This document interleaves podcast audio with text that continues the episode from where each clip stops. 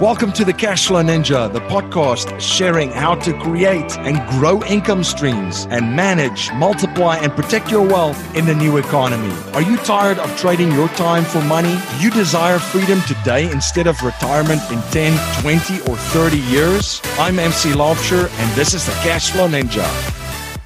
Hello, Cashflow Ninjas. MC Laufscher here, and welcome to another episode of the Cashflow Ninja. I have a great show for you today. In today's show, we're going to look at the real history of the Federal Reserve Bank. My guest in this episode is G. Edward Griffin. I was honored to do an episode with him in 2016 about the Federal Reserve System. It was originally published as episode 25. You know, guys and girls, there's so many of us that get up to commute to work, and it takes about an hour and a half to commute to work every day. And then the workday is about 8 to 10 hours where we work for money. And then we get in a car again and commute back from work to our loved ones, another hour and a half. And this is simply to earn money. And this is all done for the purpose of money. But not a lot of us step back and think for a minute exactly what money is. What truly is money, and how does money work? And I have to say, like, one of my biggest aha moments for me personally was when I picked up a copy of G. Edward Griffin's book, The Creature from Jekyll Island, A Second Look at the Federal Reserve System. And I think today's episode is another episode that all of you will find very, very valuable, old and new listeners. And it's an episode that's going to help you really help to understand the money game and how money really works. If you're interested in joining our investors group, you could go to cashflowninja.com/investors group and fill out an application form, and or email me at info@cashflowninja.com to start the discussion to see if you're a good fit for our group. And if you're in the Philadelphia, Bucks County, and Southern New Jersey area, we are hosting a live investors meetup event every month in Newtown, Pennsylvania. For more information on the monthly event and information on how to join us at our next live event, you could go to cashflowninja.com/events. And I'm also speaking at the Multifamily Investor Nation Summit coming up on June 27th through to June 29th. It's a 3-day information-packed event for multifamily investors with over 1,000 attendees and over 50 speakers. You'll hear from experts about finding deals, raising capital, underwriting strategies, selecting markets, and so much more. To access the event, you could go to ApartmentEvent.com to grab your ticket. And when you use promo code NINJA, you get $100 off. If you are like many of the listeners of the show, you're always looking for unique ways to protect and grow your hard-earned capital. But sometimes that's easier said than done. The key to investing late in the cycle is identifying favorable opportunities on a risk-adjusted basis. That's where our friends at ASYM Capital come in. Since 2011, ASYM has helped more than 300 accredited investors allocate more than $20 million to mobile home parks, self-storage, and workforce housing due to the ability to generate asymmetric returns while protecting their investors' portfolios. If you're interested in learning more, head over to asymcapital.com. That's ASYMcapital.com to get instant access to their investment offerings. MC Laubscher, the host of the Cashflow Ninja podcast and also the president and chief wealth and investment strategist of Producers Wealth, where we help our clients integrate cash flow banking, also known as infinite banking, with their business and investments. If you're interested in learning more about how we create strategies that integrate cash flow banking and investments to turbocharge them, you can access a video series at yourownbankingsystem.com. That's yourownbankingsystem.com. I'm honored to have Mr. G. Edward Griffin on the show today. Mr. Griffin, welcome to the show. Thank you. I appreciate being invited. Can you please share a little bit about your background and your journey and what revelation led you to write and expose how the world's monetary system really works? Oh, sure. I'd be glad to. Everyone likes to talk about themselves, I suppose, but that's the least important part of this story. But in a nutshell, MC, I really didn't expect to be doing anything this profound or this complicated on money. Back in the day, as they say, when I was just a young fellow trying to figure out what the heck I was supposed supposed to do with my life, I had decided I would start applying some of the skills I learned in school, which was I went to the University of Michigan and learned something about communications and television. I worked in a television station in Detroit for a while, so I thought that was my field. And so I decided I would start to produce little bootstrap-type documentaries on items that were intriguing to me. Well, in those days, we're talking about the 1960s, a documentary wasn't as developed as it is today. And certainly in my financial category, it meant what we used to call film strips. And those were little strips of film, like 35 millimeter film, and with a series of single frames on them, very much like a slideshow. And there was usually a recorded soundtrack that was played on a big disc and later on tape recorders. And every time it was time to advance the frame to the next one, there would be a beep in the soundtrack. And there was some poor soul sitting there at the projector that turned the wheel to the next frame. Now, that's the kind of the so-called documentary that we were producing in those days. So anyway, that's a little side trip, and I enjoyed thinking about it. But anyway, so I decided I would produce a documentary of that nature on the topic of inflation. And I knew there was something funny about inflation, that most people had no idea, including me, of what caused it. We all thought that it was caused by somebody in the market. If prices were too high for food, for example, the inclination was to blame the farmer. Well, he's making too much money. He's charging too much. We used to think for growing things. And the farmer would say, no, we're going broke. It's the middleman. They hammer us down into the ground. They don't pay us enough, and they mark it up to the grocery stores and so forth. The grocery stores said, oh, no, not us. It's the unions that are driving us out of business because the wages are too high. And everybody's pointing the finger at somebody else. And I had a feeling there was something fishy about that. So I thought I would get to the root of it. I decided to do a documentary on inflation. I never did do the documentary because I got distracted by other things. But in the process, I had acquired a lot of research, and I'd filled a couple of banker boxes. I guess in those days we didn't have banker boxes, but they were cardboard boxes with papers and books and recordings and things like that. A few years later, maybe 5 or 6 years later, I got an invitation from a group of literally little old ladies in Pasadena. They had a study group there on taxes. How, it was an anti-tax kind of a little study group. They were not activists. They were just a study group. And they wanted me to come and speak to their group on taxes. And I said, well, I don't know much about taxes as such, except that they're too high and I'm against them. But other than that, what can I say? But I could tell you something about a hidden tax. Oh, what's that? They said, well, that's called inflation. It's a tax, and you have no control over it, but you pay it whether you like it or not. Oh, that's good. And, of course, the idea was that they just wanted a free speaker, and that was me, so they didn't care too much, I don't think. But anyway, I dug into my closet and pulled out those boxes of research material, and I was amazed at what I had acquired, and I hadn't been through all of it, but I did the couple of days before that. I went through all of that stuff, and I was overwhelmed with the information that was sitting in those boxes. So I cobbled together a presentation on the hidden tax called inflation, and it went over pretty well, and they said, gosh, that's very good, Edward. You ought to put that on the road. Well, that's always a mistake to tell a guy that he's got something good in order to put it on the road, because chances are he will put it on the road, which is what I did. And that evolved into a series of one-day seminars, actually, called A Crash Course on Money. Very highly received. I was happy about that, and I felt I was imparting some valuable information. And but then it dawned on me in the question and answer period after these seminars, people were asking me very specific questions relating to the real market.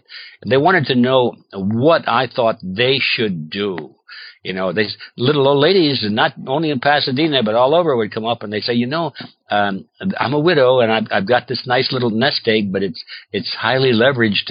I'm in debt, but I own some income producing property. Should I sell my property and get out of debt and put all my money into gold, or specific questions like that? And I realized I was a fraud because I had no idea what they should do. All I knew was what caused inflation. So I stopped giving the seminars and I enrolled in a course, and I got a CFP designation, a Certified Financial Planner designation, not because I wanted to become a financial planner, which I never did. It was not my intent. But I thought that would be a good way for me to get up to speed on the real world of markets and investments so I could talk intelligently to these people. So I did that. And then that was the beginning of a 7-year project to write the book.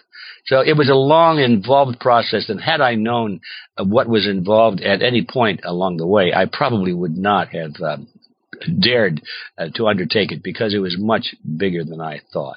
So it's like so many projects, MC, with everyone, I think, you just wander into something and you have no idea where the path is going to take you, but and you'd be afraid to do it if you knew where it was going. But once you're there, you're very happy that you did.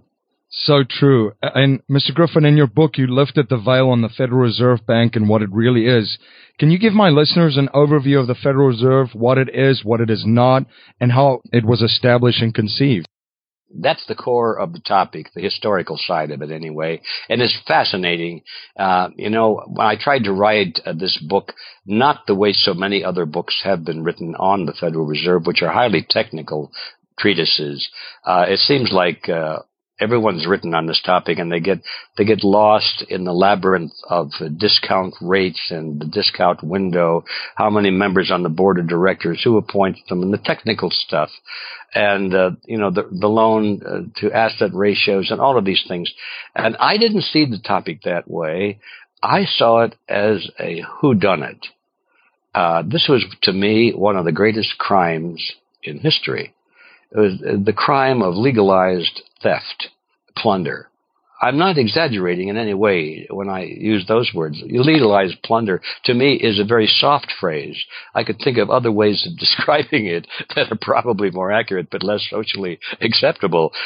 It was a crime, a huge crime, and I thought, well, let's talk about the crime, what motivated the criminals, what the prize was, why they were doing this, what impact that has on its victims, even though many of us did not know what price we were paying. So that's how I wrote the book, as a crime, who done it, and I figured out who did it and where the body is buried. And so I wrote the book as a series of stories, talking about the people involved and their lives and their motives and what they did and what happened and so forth. And so that was how I approached the topic, and it turned out to be a wise thing, I think, because we've had a lot of support for the book over the years. It was published in 1994, and I was just sort of chuckling and cackling as I looked at the latest printing that came in from the printer just the other day. MC, it's up to the 40th printing now. And it is fantastic, because I thought when I finished this thing, oh my gosh, what have I done? I had a garage full of books. I'd taken my last dime to buy, and I turned to my wife and I said, Pat, what have we done? We have a garage full of books, and nobody's going to know about it, or if they knew about it, they wouldn't care to read it. So anyway, that turned out to be fortunate. But anyway, so when I say it's a crime, let me get into specifics. First of all, the question you raised is, what is the Federal Reserve? When I started down this project, like everyone else, I thought the Federal Reserve was a government agency. Well, it turns out it's not a government agency. It's they call it the Federal Reserve, but it's about as federal as Federal Express. And they had the word reserve on it, and there are no meaningful reserves anywhere in the system. It's all leveraged. Little tiny reserves don't amount to a hill of beans, and they just literally create money out of nothing with no reserves behind it. Except, well, there is a very important reserve, but it's not a financial reserve. It's a political reserve. See, what the Federal Reserve is a cartel. It's no different than a banana cartel or an oil cartel, peanut cartel. It just happens to be a banking cartel. And cartels always have a problem, and that is how to enforce participation. They have to enforce that its members obey the rules of the cartel. Now, sure, there are stories, and I'm sure they're real, that they do have, underground illegal ways of enforcing cartel agreements. Guido shows up and, beat you up if you don't do what you're supposed to do, or the assassins show up and all that sort of thing. We read about those things in history books, and I believe they really happen. But the cartels don't rely so much on that as a means of enforcement of their regulation, because everybody has to agree, for example, to fix the same price on their product or that kind of thing. And it may be in the case of oil, for example, that, let's say, Mexico is needing money. The government is so deeply indebted, it needs money. So it will lower its price of oil in order to grab more of the market and get more cash flow. In other words, it starts to act like a free market operation instead of a cartel. And how in the heck are you going to enforce that Mexico charge a certain fixed rate for its oil? You can't do it. That's always a problem with cartels. So the preferred method is to get the government involved. All cartels and monopolies like to go to the government, and under the guise of protecting the people is always the cry. They get the politicians to pass laws to fix the rates and to use the power of government to enforce the rules of the cartel. Now, in that way, once you do that, all the members of the cartel have to agree, or they're breaking the law, and now the government sends the police in. And now that's how cartels enforce their agreement, is by bringing governments into the arrangement as partners. That's exactly what happened with the Federal Reserve System on the Jekyll Island back in 1910. Jekyll Island is a small private island off the coast of Georgia, or it was private in those days. It was owned by a small group of billionaires from New York, people like John D. Rockefeller and J.P. Morgan's group and things like that.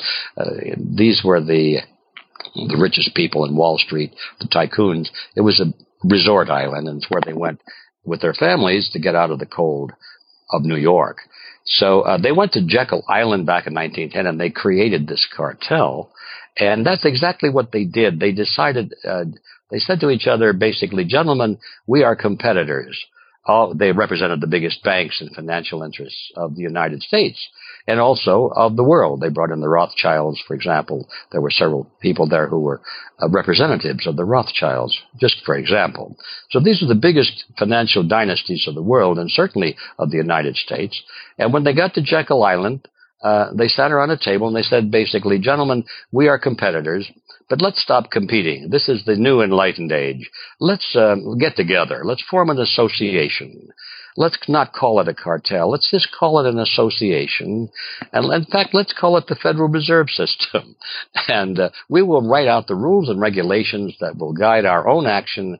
And it'll allow us to control the entire field of banking and interest rates and money supply and all of that to our best interests. But we'll have to sell it and package it so that it looks like we're doing this in the name of protecting the people. That basically was the scam. That's what they did. They created a cartel agreement that very much favored those powerful banks and allowed them to control their market without having political interference. But they made it look like it was a political body so that the people would be content, thinking that finally there were laws in place that would control those big bad bankers. Well, they didn't realize that the laws were in place, but that the laws were written by the big bad bankers. And that's the reason they met on Jekyll Island, by the way, because it was secret there. There were no prying eyes. It was just a few of these guys. There were 6 of them, and they sat around the table, and it was very private. And they denied to the outside world for a long time afterward that they even were there. They said, no, no, there was no such meeting. That's just nonsense. That's just foolishness. And then later on, they admitted, yes, well, we went, but it was a duck hunting trip. And then finally, much later, after the Federal Reserve was passed and into law and became revered by the American people as a great American institution, well, then they started to admit that, yep, we had the meeting. And it became funny after a while, because when I was reading all these books, many of them written by these men themselves, it seemed like they were competing finally for the position of being revered as the most important and influential person at the meeting. And all of the details came out in their private memoirs. Their biographers wrote about it eventually. Some of them wrote magazine articles that were published in the Saturday Evening Post. And if one is diligent enough and they go to the archives, you can pull out all of the intimate details of what happened on that meeting on Jekyll Island, which is why I call my book The Creature from Jekyll Island, and what happened, what their motives were, and so the story is all there. So getting back to your question, MC, the Federal Reserve is a private cartel, and it's all dressed up to look like a federal agency, a government agency. It is not. It does have the president is given the power to appoint, the chairman of the Federal Reserve. That's about it. But if you'll notice, the president never selects anyone for chairman of the Federal Reserve who is not part of that community of special banking interests. They always come from that group itself. And it's a dead giveaway when you realize that none of these chairmen from the Federal Reserve that are appointed ever come from the private telephone books of the presidents who nominate them. In fact, I cannot think of any chairman who was even known to the president who appointed him. The presidents don't even know these people, and yet they appoint them. So that should get you thinking, well, why did they appoint this person?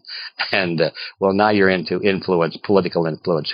Who made the biggest donation to the campaign of the president? What obligations and deals did he make, and so forth? And you finally come to the answer to that one. So that's what the Federal Reserve System is. It's a cartel. It's a legalized program of plunder, and it's plunder because, you see, the Federal Reserve now, or let's call it the banking cartel, now has control over the nation's money supply. Just think about right. that. Think about that. And people still think, as I did when I started down this project, I thought that, well, the money of the United States government is issued by the United States government. Wrong, that's not it. 0 points. Yeah. The money is actually, it's printed by the Treasury and all of that, but it's actually upon the orders of the Federal Reserve System. The bankers say to the government, they say, okay, we need so much more currency today in order to keep a certain amount in circulation and keep keep the banking system nice and fluid. But the currency itself is only a very small percentage of the total amount of money. Most of the money by far is actually checkbook money, digital money. It doesn't exist in any physical form.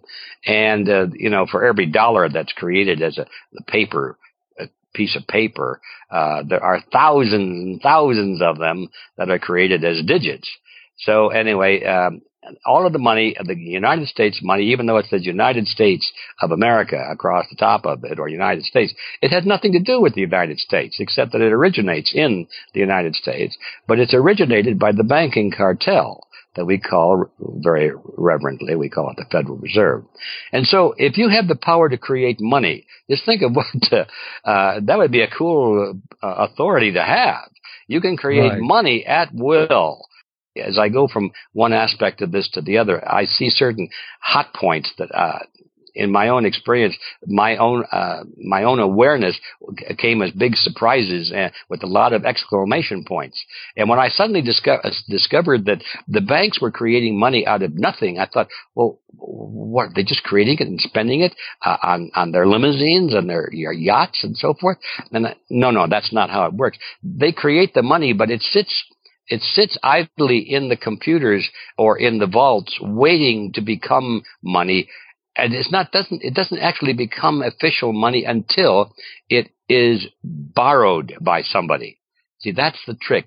And it's not too difficult to understand, but it's something you don't think of unless you're part of the banking fraternity. See, the banks have all this money available to them, but it's not really money until somebody like you or me, we walk into the bank and say, hey, Mr. Banker, we'd like to borrow some money for a new car. Well, and they say, sit down.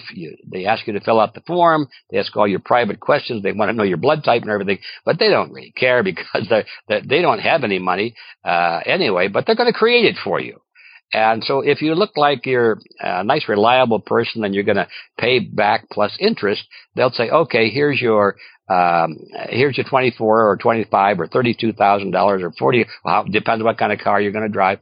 Hey, here's your money. Now you go buy the car. Well, what we don't realize is that money didn't exist at all before that loan was created. And that is how the banking cartel creates money. It's literally, well, I was going to say it's out of nothing, and that's a good way of phrasing it. They create money out of nothing, but it's worse than that. They created out of debt. And that's what I mean when I say you have to borrow the money into existence first. So back to the point that the banks don't really spend the money they create.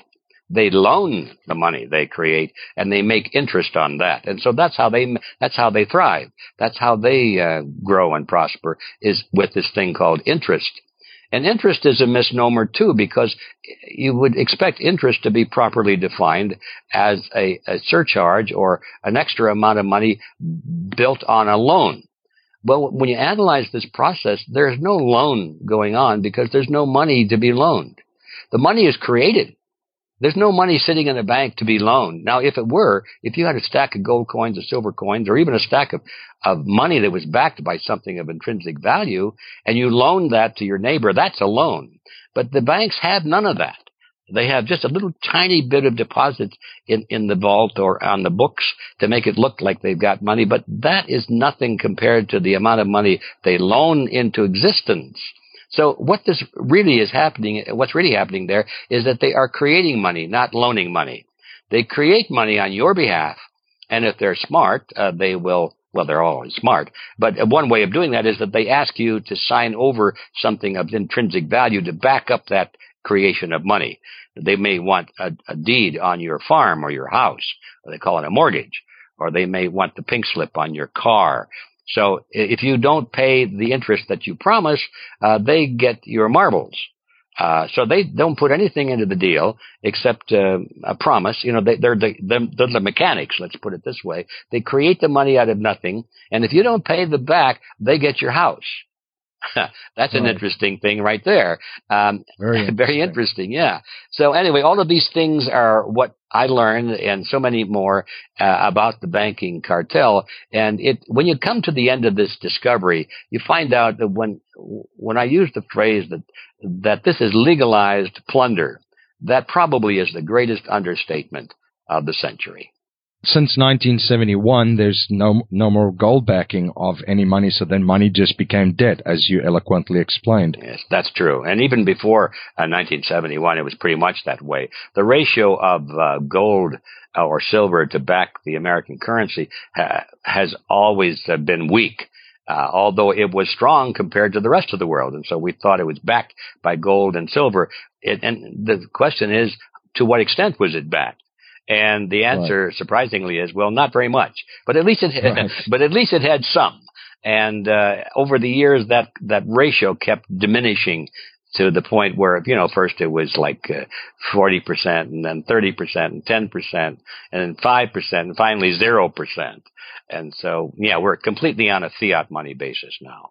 You're listening to The Cash Flow Ninja, the show helping people all over the world create monthly cash flow and achieve freedom today, not in 10, 20, 30, and or 40 years.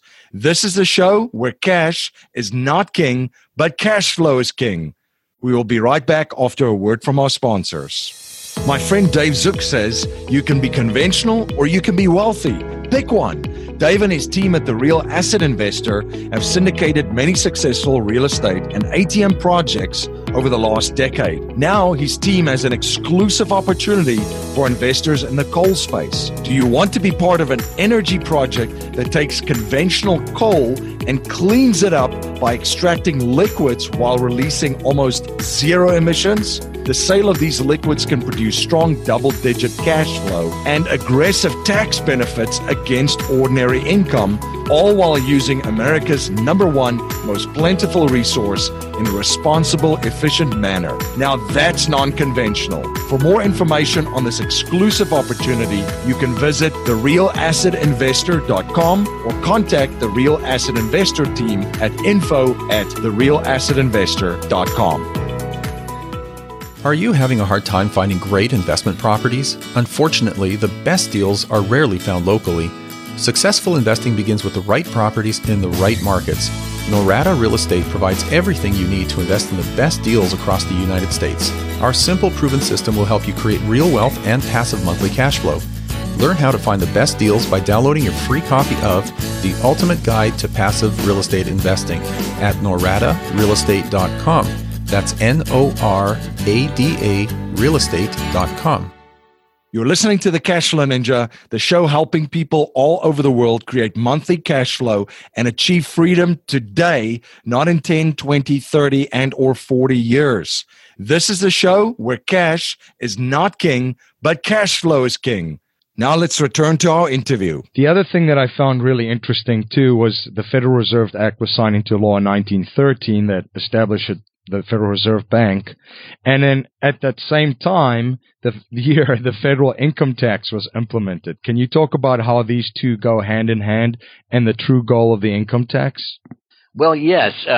That is a very interesting topic, and I have never really pursued it very much because I don't know of any way to document my suspicions. In all of my research, I have never found any evidence, hard evidence, in the writings of the people who were creating the Federal Reserve and the income tax. And as an aside on that one, I should say they were the same people, the same politicians, the same bankers, the same little cabal, as I like to call them. I think it's an accurate description. The same cabal was instrumental in promoting both of those pieces of legislation. And I've studied their works extensively, and I've never found any written evidence by them to confirm the suspicions that I have and many others who write about this. The suspicion is that the whole purpose of the income tax was to fuel the Federal Reserve, and I just don't find any evidence of that. But I do find plenty of evidence to show that the income tax, first of all, I'll say what it is not. And they do write about this one. The income tax is not to generate income for the government, believe it or not. The income tax, according in fact, the fellow who's the name escapes me at the moment, but he was the chairman of the Federal Reserve, one of the regional banks, and after World War II, he was in charge of a commission that devised the withholding system of income tax in America, and he wrote a very erudite essay. It was published in a banking magazine. This is shortly after World War II now. And he said in plain language, he said, the purpose of the income tax is not to raise revenue. And I thought, what? I thought that's what it was all about. He says, no, right. No. He said, let's look. And he was writing, he was speaking to bankers now. So he was saying basically, gentlemen, look, let's be realistic. Now that we have the Federal Reserve System in place, we can generate all of the money we need for the federal government simply by creating it out of nothing. All the government has to do is issue a bond, an IOU, a bond or a treasury note, and we take it. We'll take it. We say we buy it, but we'll just take it. And in return, based upon that little piece of paper, that IOU, we can create that amount of Federal Reserve notes and give it to the federal government. In other words, the Federal Reserve serves as a mechanic, a technician, for converting those bonds into spendable money. And that's the function they serve. So he said, basically, look, the federal government can get all of the money it needs All we have to do is just create it for them if they'll just give us a piece of paper that says IOU on it or bond. And because we saw that happen recently after the crash of 2008, Congress was raising its hand to vote in billions and billions and billions of dollars to bail out the banks and everybody else in between. And nobody ever questioned where that money came from. The government didn't have it. The Federal Reserve didn't have it. But Congress was legalizing it for the Federal Reserve simply to create it out of nothing. And there it was. It flooded into the economy. And that's how it works. So, yeah. That it's amazing. So nobody ever questions the need for backing it with anything anymore. This is legalized plunder because when they create that money out of nothing, these billions and billions of dollars flood into the economy, and they start bidding against the other billions and billions of dollars that are already out there. Now, the supply of goods and services didn't increase at all. It's just the supply of money increased.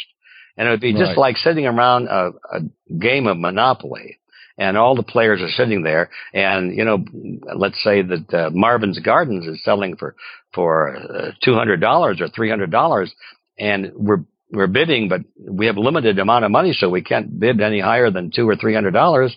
But now suppose that somebody comes in and dumps a whole stack of new Monopoly paper money on the board and divides it up among everybody. Now everybody's got more money. But there are no more Marvin's Gardens on the board, so all of a sudden the price of Marvin's Gardens goes up from $200 to $400. But nothing else has changed. It's just the quantity of these numbers.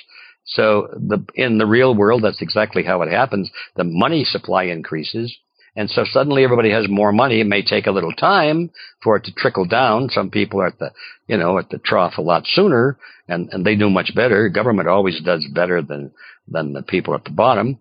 And the government contractors do very well. They're in the middle, and all of the people who are friends of the politicians always get these grants. They do very well.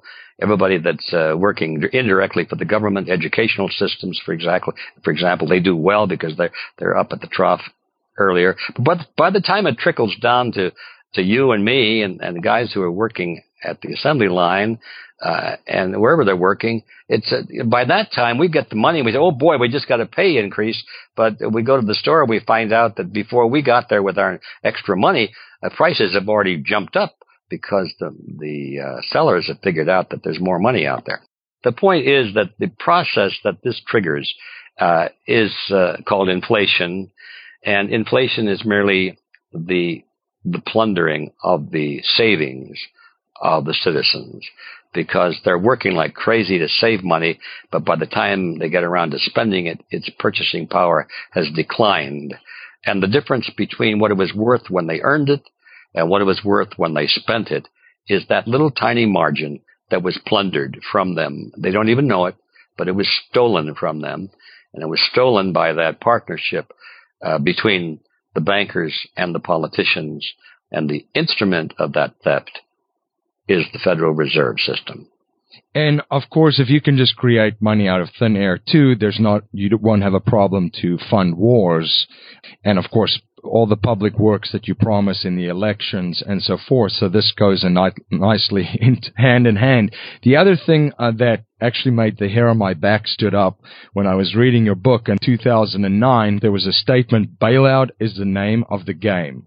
And you spoke about bailouts. Now, we've seen a new model implemented in, for instance, in Cyprus with bail-ins, and there is some legislation in the Dodd-Frank that a lot of folks are talking about right now, which puts the bail-in provision where they can reach the savings of the bank depositors. Can you speak to this new model? Oh, yes. Isn't that clever? I mean, these people are really clever. You have to understand that we're dealing with the top of the craft of con artists here, and they really, I think they deserve a medal for being the best con artists history has ever seen. And the reason I call them con artists as opposed to just plain criminals is because although they are criminals, they have a way of disguising their crime so that the people think it's wonderful. How many people are getting ripped off and stolen from and plundered, and they think, oh, these are nice people. They're protecting us in some way. And they praise them. And they go to banquets. And when they walk into the room, everybody stands and applauds and so forth. Now, that's a con artist. If you can plunder a citizenry and get them to stand up and applaud your entry into a room, you're good. And this is what we're dealing with. So, yeah, the bailouts, of course, everybody understands that pretty well. Banks go bankrupt because they are not held responsible for their investment decisions. They make wild loans, knowing full well because of their partnership with the politicians. They know that if these loans fail and it negatively impacts the books of the bank, and they go into what is officially bankruptcy because they've lost all these mythical assets, that instead of having to go out of business, they can go to Congress, and being the good con artists that they are, they tell Congress, which is made up of other con artists also. And so one group of con artists from the banking side is speaking to the other group of con artists on the political side, and they say, look, we need to socket to the taxpayers and get money enough to bail out our losses. And so let's figure out a way to make it sound like we're doing the world a favor. And so they come up with stories like, oh, yes, if this venerable bank bails, America will collapse. It'll be terrible. The whole system will collapse. Children will no longer have milk to drink. People will be unemployed, will be weak, and perhaps some foreign enemy will attack us in our moment of weakness, and the economy, everybody will suffer if we don't bail out the bank. And so Congress says, yes, you're right. So in the name of humanity and patriotism, we will authorize the banks to create an extra $20 billion and distribute it among themselves, and we'll bail out the banks. So that's the bailout. And that's happened, as everyone knows now, many, many, many times. And even though the press is fairly dutiful in reporting this as though it is a patriotic event, still the information has been trickling out so much, the average person is getting the idea that this is not a hot deal for them. So now the con artists have said, okay, we can't play this card anymore, or not very many more times, so we better come up with a different game. And they said, let's call it the bail in. Now that'll confuse everybody, but because nobody knows what a bail-in is. So they have very complex ways of explaining it. But when you strip away all of the con artist language and look at exactly what it is the banks have gone to their partners in government and said, "Look, we want you guys to write a law that will legalize our plunder in this way. We are going to plunder our depositors. Instead of the citizens in general, we're going to just plunder our depositors. Now, they've got all this money sitting in our bank, and they think it's theirs. So what we want you to do is pass a law that says, no, it's not theirs. It's ours. So that when we get into trouble financially and we need another $1 billion or so, we don't have to go to the taxpayers." And the politicians are saying that's a good idea because the taxpayers are the ones that vote us in and out of office, and we're not going to support another bailout. So, yeah, if you're going to steal money from the taxpayers, you better do it another way. So the politicians are glad to hear that they have another scheme, and so they call it the bail-in. And what it simply means is that it's a means of stealing the deposits of the people who put money in the bank and just taking it and saying, okay, we need it to cover our losses. Thank you very much. That's what a bail-in is all about, and it's legalized by their partners in government. So first of all, they had to legalize it. They had to make a clear statement that the money really doesn't belong to the depositors. Now, they phrase it in this way. They say, if you put money in a bank as a deposit, it's the same as making an investment in a company. You are now investing in the bank. So now the money is owned, or it's the property of the bank. Now, if the bank needs that money just like a corporation. You buy stock in a corporation, and if the corporation it needs your money to cover some bills, it just takes your stock investment and uses that money to pay its bills, because you gave it to them and entrusted it to them, and they have legal right to do whatever they wish with it. And you just hope that they're going to produce a profit with it. Well, now that's what the banks have decided that should be the arrangement with deposit money. And that is exactly what the governments have agreed to do, because naturally they always do what the banks want them to do. So now that's what a bail-in is. It's the legalized authority to take depositor money and use it to cover the losses of the bank. And now that leads to another interesting question, which is this cashless society. Because once this information gets out that this is what's happening, you know what's going to – a lot of depositors are going to say, well, why should I have money in the bank? As long as I have – any meaningful amount of money in the bank, a large amount, my life savings, for example, and it's sitting there in the bank, well, those dirty bankers could come along and just take it, and they'd be right.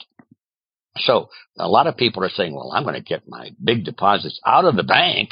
I don't want them to steal my money. So they're withdrawing money from the banks, the big depositors, and they're finding someplace else to put it. For example, maybe they're buying gold or silver, or they're buying inventories. They're putting it into their businesses, or they're putting it into some kind of tangible assets of some kind. And they're getting it out of the banks. Well, the banks don't like that. And so now the next push is to get their buddies in politics to pass more laws to outlaw cash. Now, if you can't get your if all cash, if all money is digital, and you're not allowed to carry money around in the form of folding bills or coins, everything is done through a credit or a debit card, a bank card of some kind. It's all digital. That means all the money in the world is in the banks, and you can't get it out unless you just literally spend it on something. But you certainly can't put it in a tin can and bury it in your backyard. You know, you can't put it in your mattress. Right. So that's the part of the sector that the bank is now going after. They do not want you to withdraw your money, so they're making it very difficult. And they're calling this a cashless society. Now, it's supposed to be for your convenience, of course. All of these things are done for you, they say. Right. That's the deal. But we know that the whole idea is that they do not want you to withdraw your money from the banks. So there you have it. Once again, it's another example of legalized plunder. Now, Mr. Griffin, you've done fantastic work in identifying and explaining the source of the problems we have today. And you're also very active in offering solutions, such as the work that you're doing with Freedom Force International. Can you talk a little bit about Freedom Force International and tell my listeners more about it? Oh, yes, I would love to do that, because I'm a firm believer that this is pointless to talk about all these problems, although they're interesting and it's important that we know about them.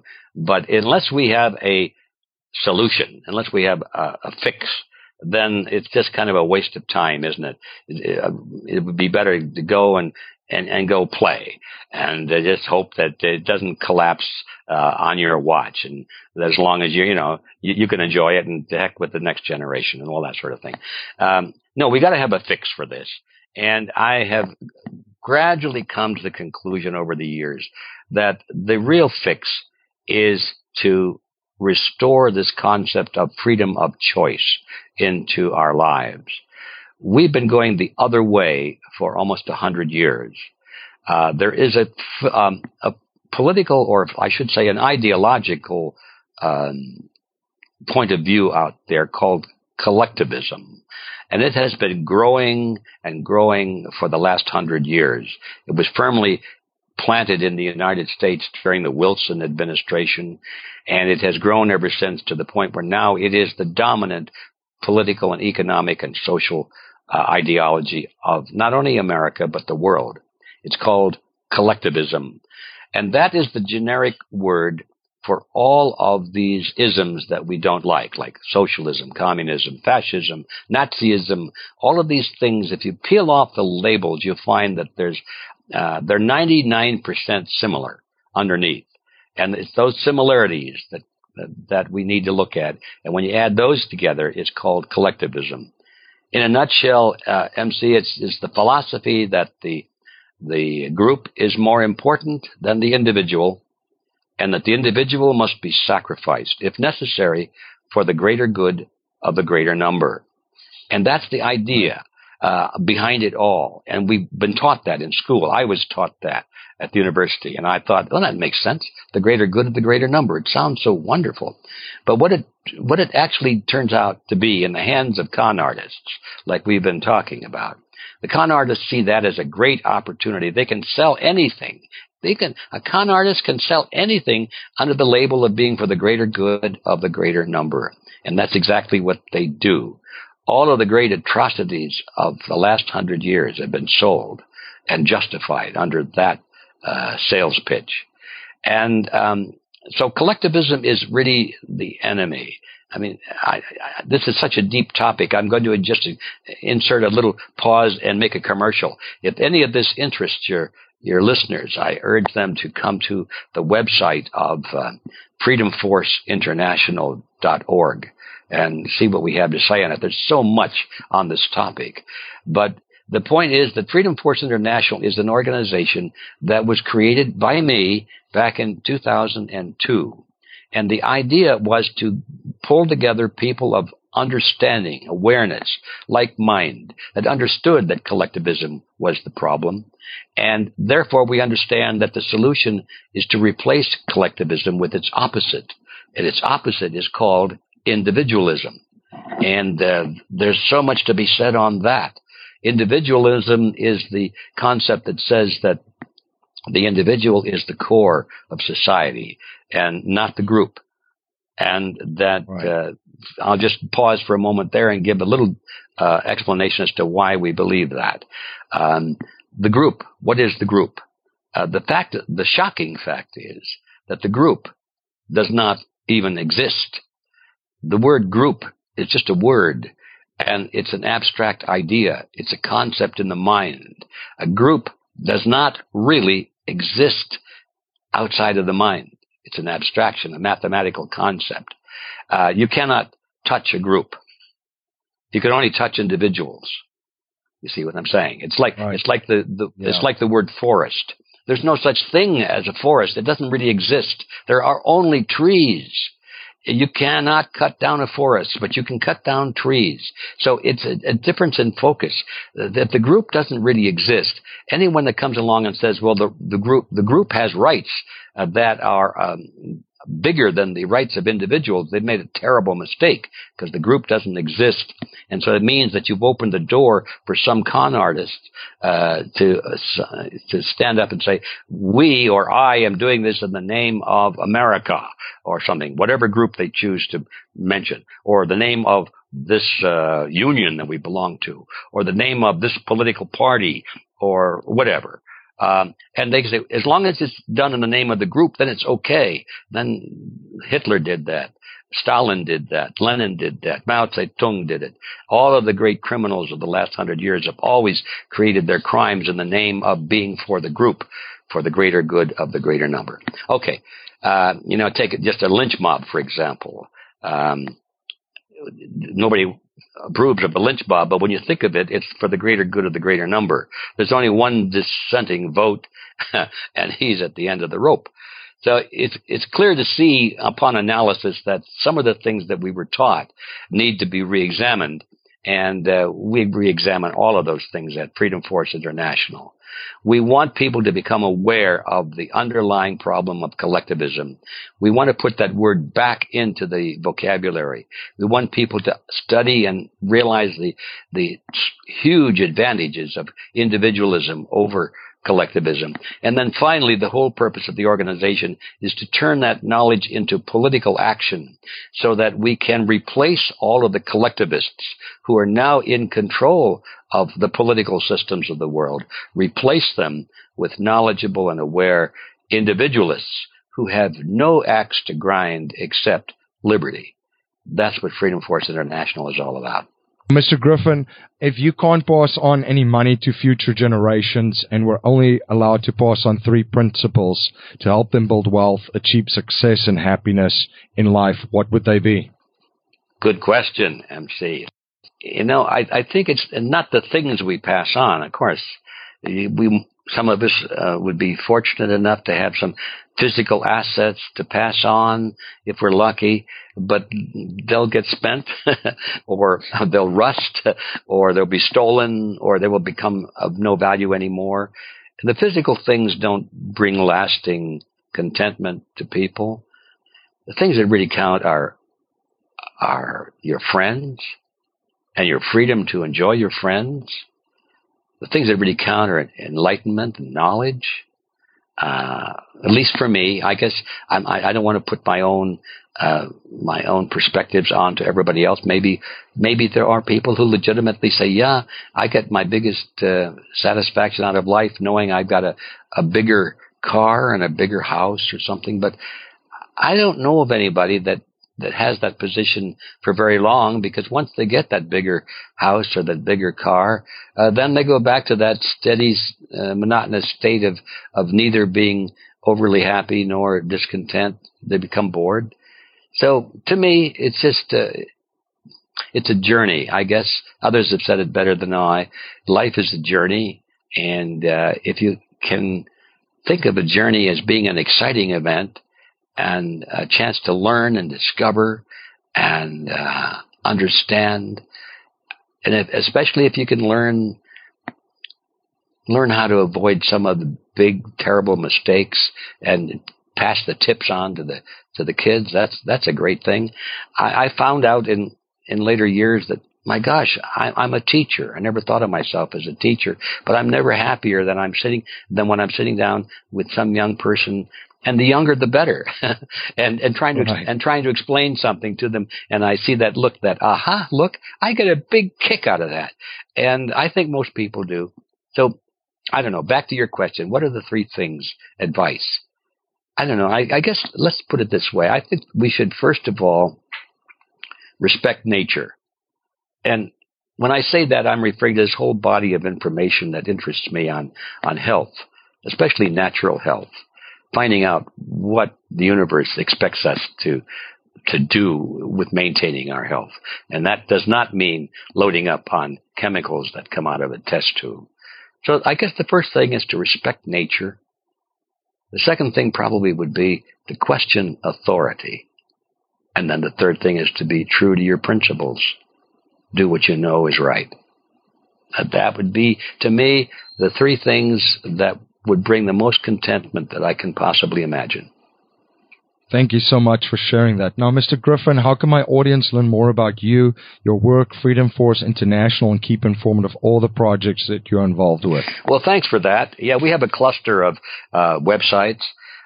First of all, our commercial site where we sell things. We actually sell things, books and recordings. It's called realityzone.com. You'll find 100 or more I think they're very important and very enlightening informational products there. That's realityzone.com. And then our think tank is that's the Freedom Force site, the freedomforceinternational.org. And that's where we have nothing to sell there except ideas and strategies and tactics and, concepts. And that's where we hope that people will get fire in their belly and want to change the world and do something about making this a better place for the future. And that they'll want to come in and join with us in Freedom Force International. And finally, there's a third thing I'd like to mention, just if you want to sort of tippy-toe into all of this and sort of nose around and see what we're really up to, we have a free subscription available to our weekly news service that I personally produce every week, and it's called Need to Know News. So the way you find that is just needtoknow.news, and that'll take you to our current edition, and I hope you'll like that. So that's where you see our view of what's going on in the world, and between those three, I guarantee you there's plenty to do. Mr. Griffin, this was an honor. Thank you so much for coming on the show and sharing your journey and your knowledge just of this topic and providing so much value to my listeners. Thoroughly enjoyed it. It was a pleasure. Well, thank you, MC. I hope I didn't bore anybody, but I'd be glad to continue this anytime.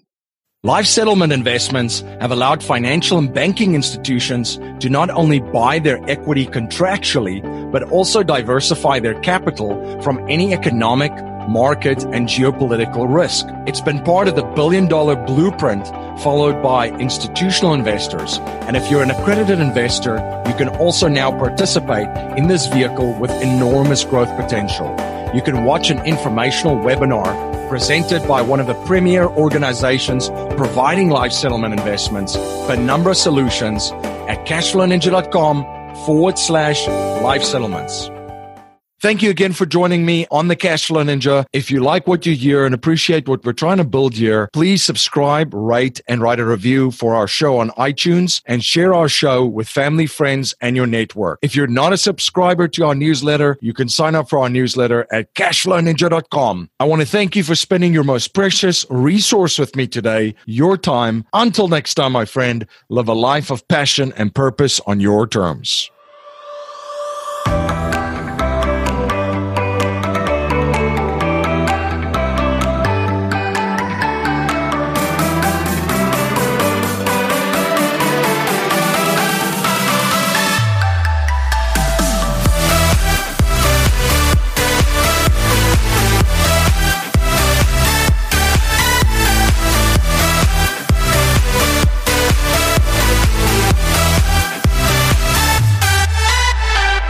This presentation is for educational and informational purposes only. The information being presented and considered does not consider your particular financial objectives or situation, and it does not make personalized recommendations. This material is not intended to replace the advice of a qualified tax and legal advisor or other qualified professionals, and you should not use the information in place of a customized consultation with a licensed professional regarding your specific personal financial objectives, situation, and needs. We believe the information provided is reliable, but we do not guarantee its accuracy, timeliness, or completeness.